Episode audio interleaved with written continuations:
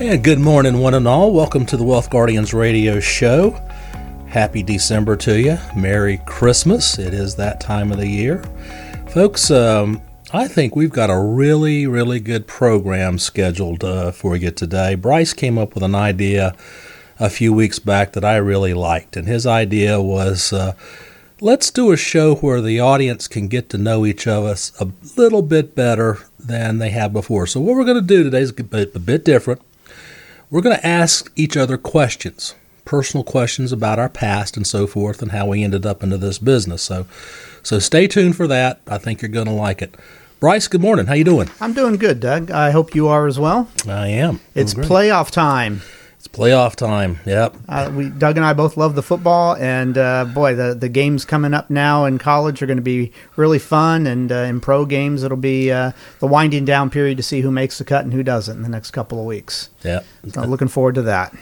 And folks, as normal, before we get going here, we want to uh, just pause for a minute and thank all of our service members, our veterans, our first responders Thank you so much for everything you do, the sacrifices you make, and the sacrifice your family makes so that you can do it for us. Again, thank you. We, we do appreciate it. it in the families, and we know this is the hardest time of year to be away from your families. So, thank you specifically at this time of year. Yeah, Doug, uh, I, I wanted to do a little a show a little bit different here. I know week after week we come in here and talk about uh, what we know as far as retirement planning and financial planning. So we people, if they listen to our, our backlog catalog, they know that we know what we're talking about when it comes to that. But we don't spend nearly much time talking about ourselves, and I think that's an important aspect as well. You want to have uh, trust and a connection with uh, the uh, firm or the individuals who uh, help you uh, retirement plan or help manage your money. So I wanted to spend a, an episode just talking about you and me a little bit more on the personal side than on the professional side. Yeah, and I guess I get to start, right? Well, that's that's the way you wanted to line it up here. Yeah. So you're going to ask me some questions here. I don't know what these questions are ahead that's of time, right. and you don't know. I'm going to in the second segment. I'm going to ask you some questions, and you don't know what those questions are. And by the way, when Bryce came up with this idea, I told him, I said, uh, "There's uh, nothing sacred here. Put it all on the oh, table." boy, here we go. all right, let's do it. Well, listen, you you've been with the firm now what uh, going on four years, right? It'll be four years in March. Well, you know, I, I view that as a major positive for our firm. I, I hope you feel the same way. Oh, absolutely, I do. This uh, this career path has uh, taught me a lot about life, uh, responsibilities, and a lot about myself as well, and relating to other people, and uh, what uh, being able to connect with them and uh, find out what we have in common. We, there's a lot of interaction that you and I do in this job with other people, and I always learn a little bit about myself and a little bit about others whenever I have those interactions.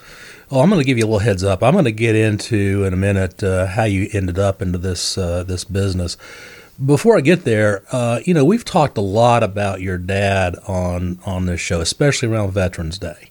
Uh, your dad was an Air Force pilot who lost his life uh, and all the crew members in a B 52 accident. And um, I don't think you ever knew your dad. Um, no, I was 10 months old. Yeah, you never knew your dad. So can you give me an idea of what that was like? When when was the first time that you were made aware of your dad and the accident and so forth? Uh, well, that happened up in Maine, and uh, we were at Loring Air Force Base. I was, like I said, I was 10 months old, and that was an accident that didn't need to happen, unfortunately. I won't go into that. But um, the first memories that I have were in um, Colorado after we had moved from Loring to California and then from California to Colorado. And my mom changed her career from being a nurse in the Air Force to being a lawyer. And I just remember growing up with it being her and me and knowing that I had had a dad, but that he passed away. There were pictures of him around the house, and my mom would talk about him. And so that's my earliest memories of knowing that he was gone was seeing those pictures and uh, and him not being around. And my mom, of course, always talking up what a uh, what a gentleman he was and how um, driven he was. He was young. I think he was only around 26 years old when he passed. So he was already a B 52 pilot at that point. So he was driven and he had uh, other aspirations as well. So that's what I remember about uh, about him not being around was that he was a good man. He was a wonderful father. He enjoyed uh, being a father. He would sit me down on his knee and watch Star Trek episodes with me, and um, Washington Redskins football games uh, with me. So that's I, I, like to think that's how I enjoyed both of those: uh, the Washington Red, not the Washington football in general, and uh, Star Trek. Well, I'm a Trekkie too, so we got that in common. Okay, there you go. Yeah, that's uh, a sad story. Um, you know, it's uh, never easy when a service member loses his life, and especially in that situation, it didn't need to happen. I will, I will take just a moment to credit. Uh, my mom did get remarried when I was about 10 to a, another Air Force uh, pilot, um, John, who's my stepfather.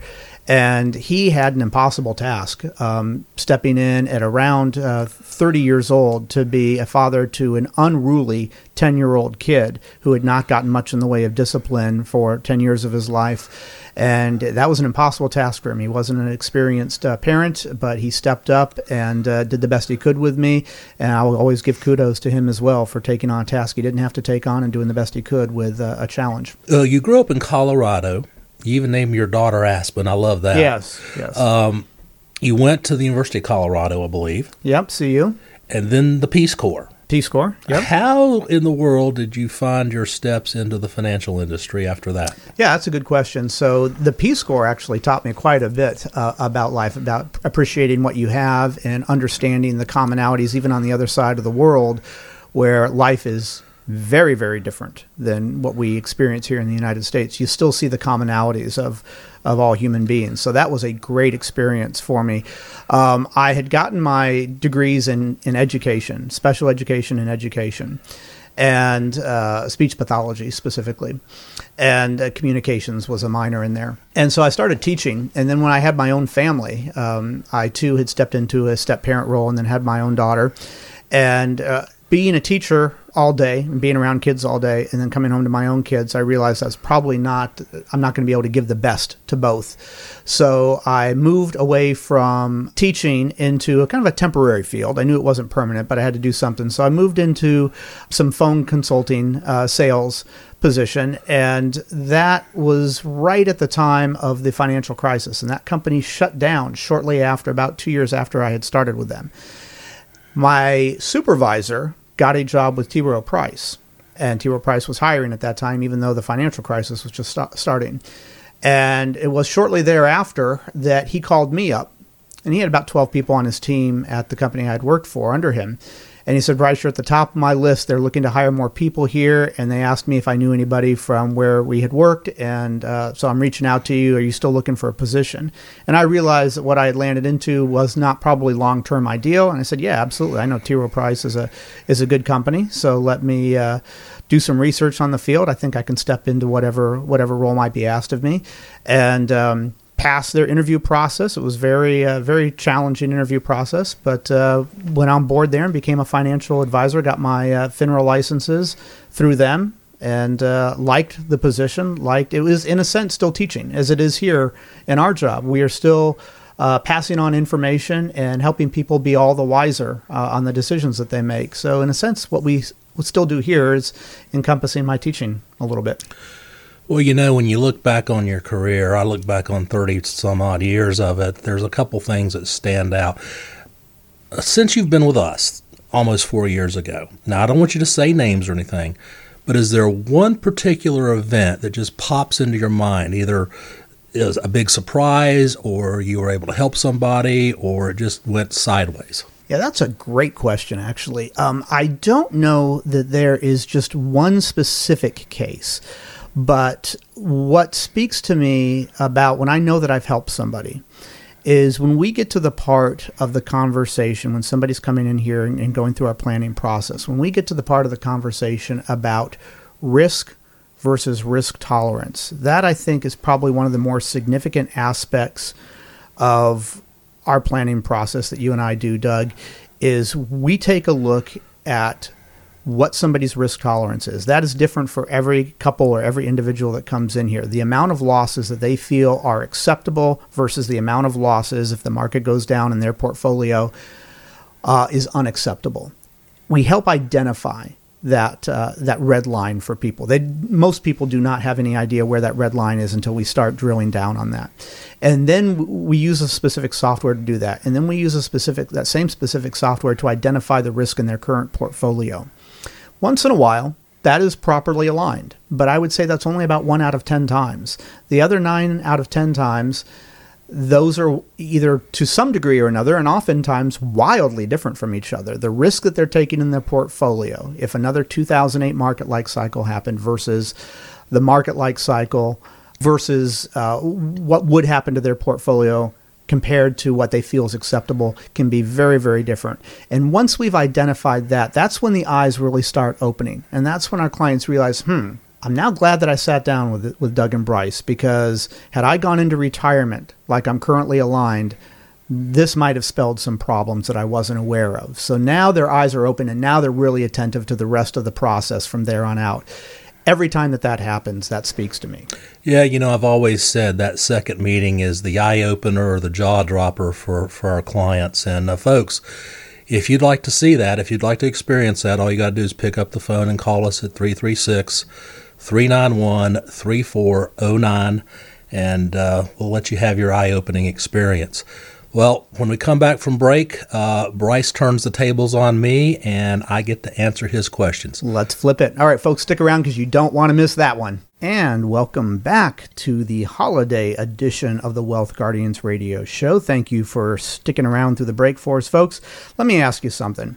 If you're listening, and I think you are, and you're about five to seven years from retirement, and you want to confirm that you're making the best decision for retirement, at least financially speaking, well, I've got good news for you. We offer at this time of year and every time of year a no cost, no obligation second review so you can learn how to retire the job while still keeping the paycheck.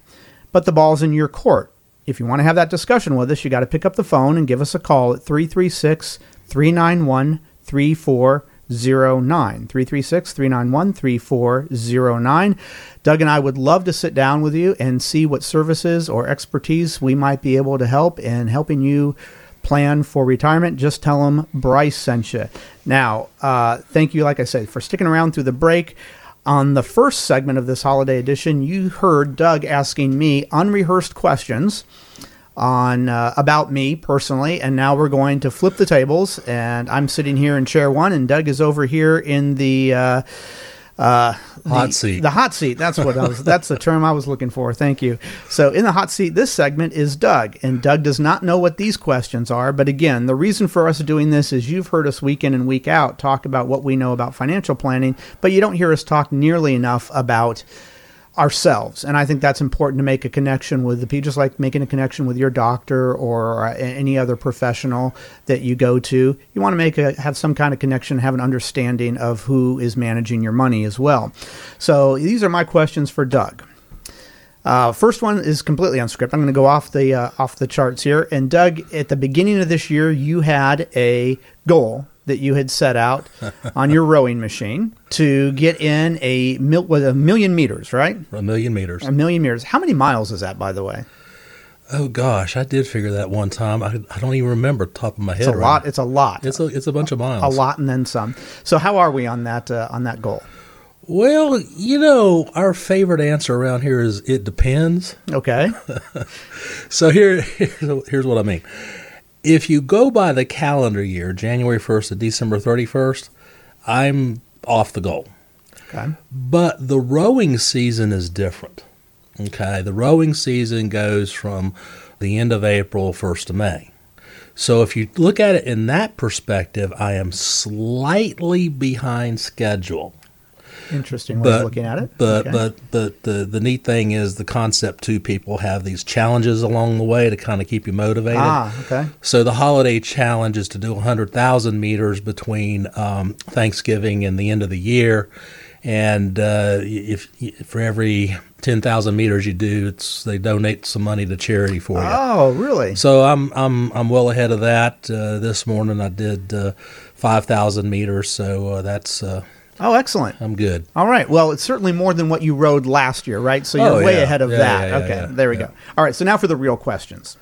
And here we go. Questions for Doug. Doug, what event or experience in your life do you feel most shaped who you are today? Oh, boy. I don't know if there was a single event. I would have to think that my upbringing, you know, my dad was um, you know, he wasn't strict. He was firm. He taught me the value of money uh, pretty early on in life. you know, taught me to be a, an honest young man and try to do my my best uh, for myself and for others around me. That just kind of was with me my entire life. So it wasn't one single event Okay. uh, that shaped my life. Okay. Well, you were in the, uh, you know, that and that that's just a tribute to fathers out there everywhere. I like to think that I did a good job as as a father, and we talked in the first segment about my not having one for uh, a good part of my life. So, yeah, power to uh, to your dad and all dads out there. Uh, I've worked with you for a number of years now, and I see you as being nothing but honest and straightforward and uh, caring with our clients. So that you know, it seems certainly seems that whatever lessons your dad taught you paid off there. Now, you served in the Navy, and certainly there was something in the Navy. Let me let me ask it this way: the person that you were when you went into the Navy versus when you got out of the Navy, how had you improved as a person? Well, that's a good question too. Uh, Thought provoking. You know, when I went into the Navy, uh, I wanted to fly. Uh, that, that I think that had a lot to do with my dad as well because he was in the Navy.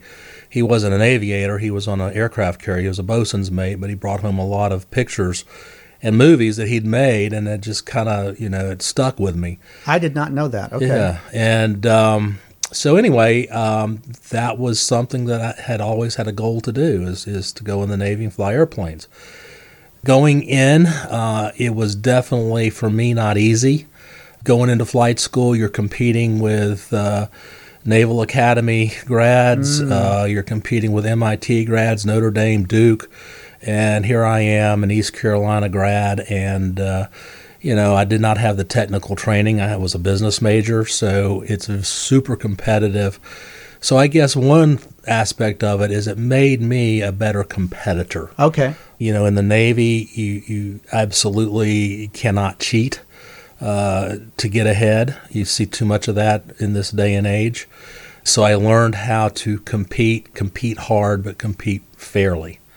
And uh, leadership, you know, learning how to lead your troops, being fair, being honest with them, but at the same time, you have to direct them and be firm with them. So all of that, I think, combined to help me, you know, convert from being a naval officer, a military officer, into a civilian life and and being the uh, uh, owner of um, an investment firm. Outstanding answer. And that was unscripted. So thank you very much for that. You gave a good detail. I didn't know that you uh, had gotten into the Navy somewhat as an influence from your father. I didn't. I was never aware that he had been in the Navy as well. So thank, thanks for his service on top of that. So we're going to change gears a little bit. Next question.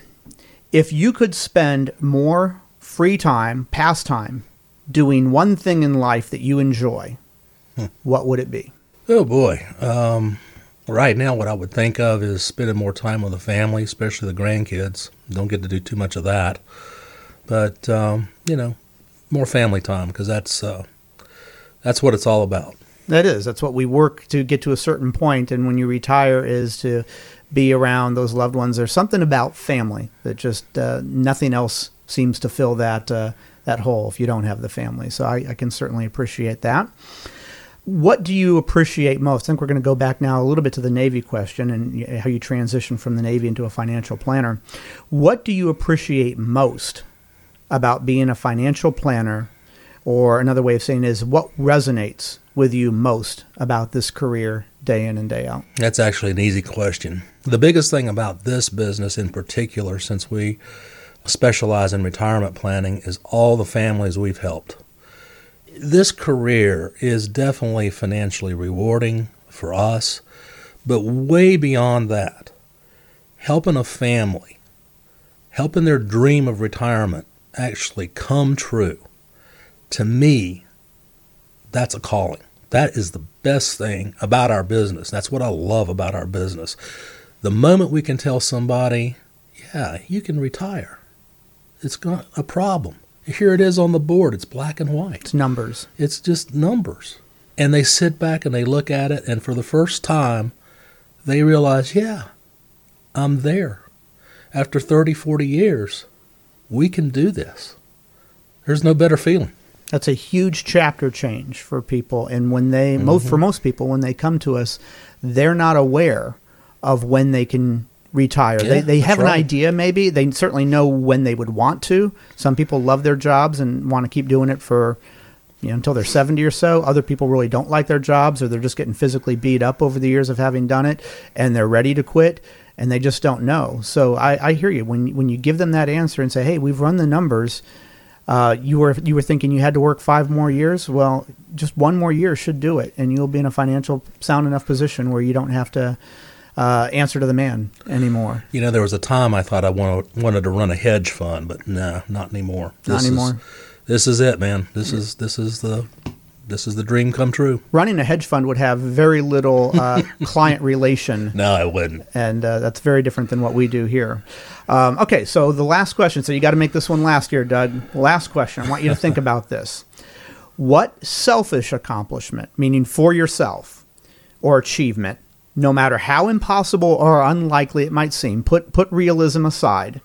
What selfish accomplishment or, tr- or achievement do you wish you could have achieved when all is said and done? If a book was written about you, here's the accomplishment. And I'm not talking about like achieving world peace. talking about selfish, getting to the top of um, of Mount Everest, something along those lines. What what accomplishment do you wish that you could have achieved, even if it's unrealistic? Dude, that is a tough one for me. I Th- think about it. yeah, I, I just don't think in terms of being selfish and and and that kind of thing. Um, I've achieved a lot, and I'm proud of what I've done.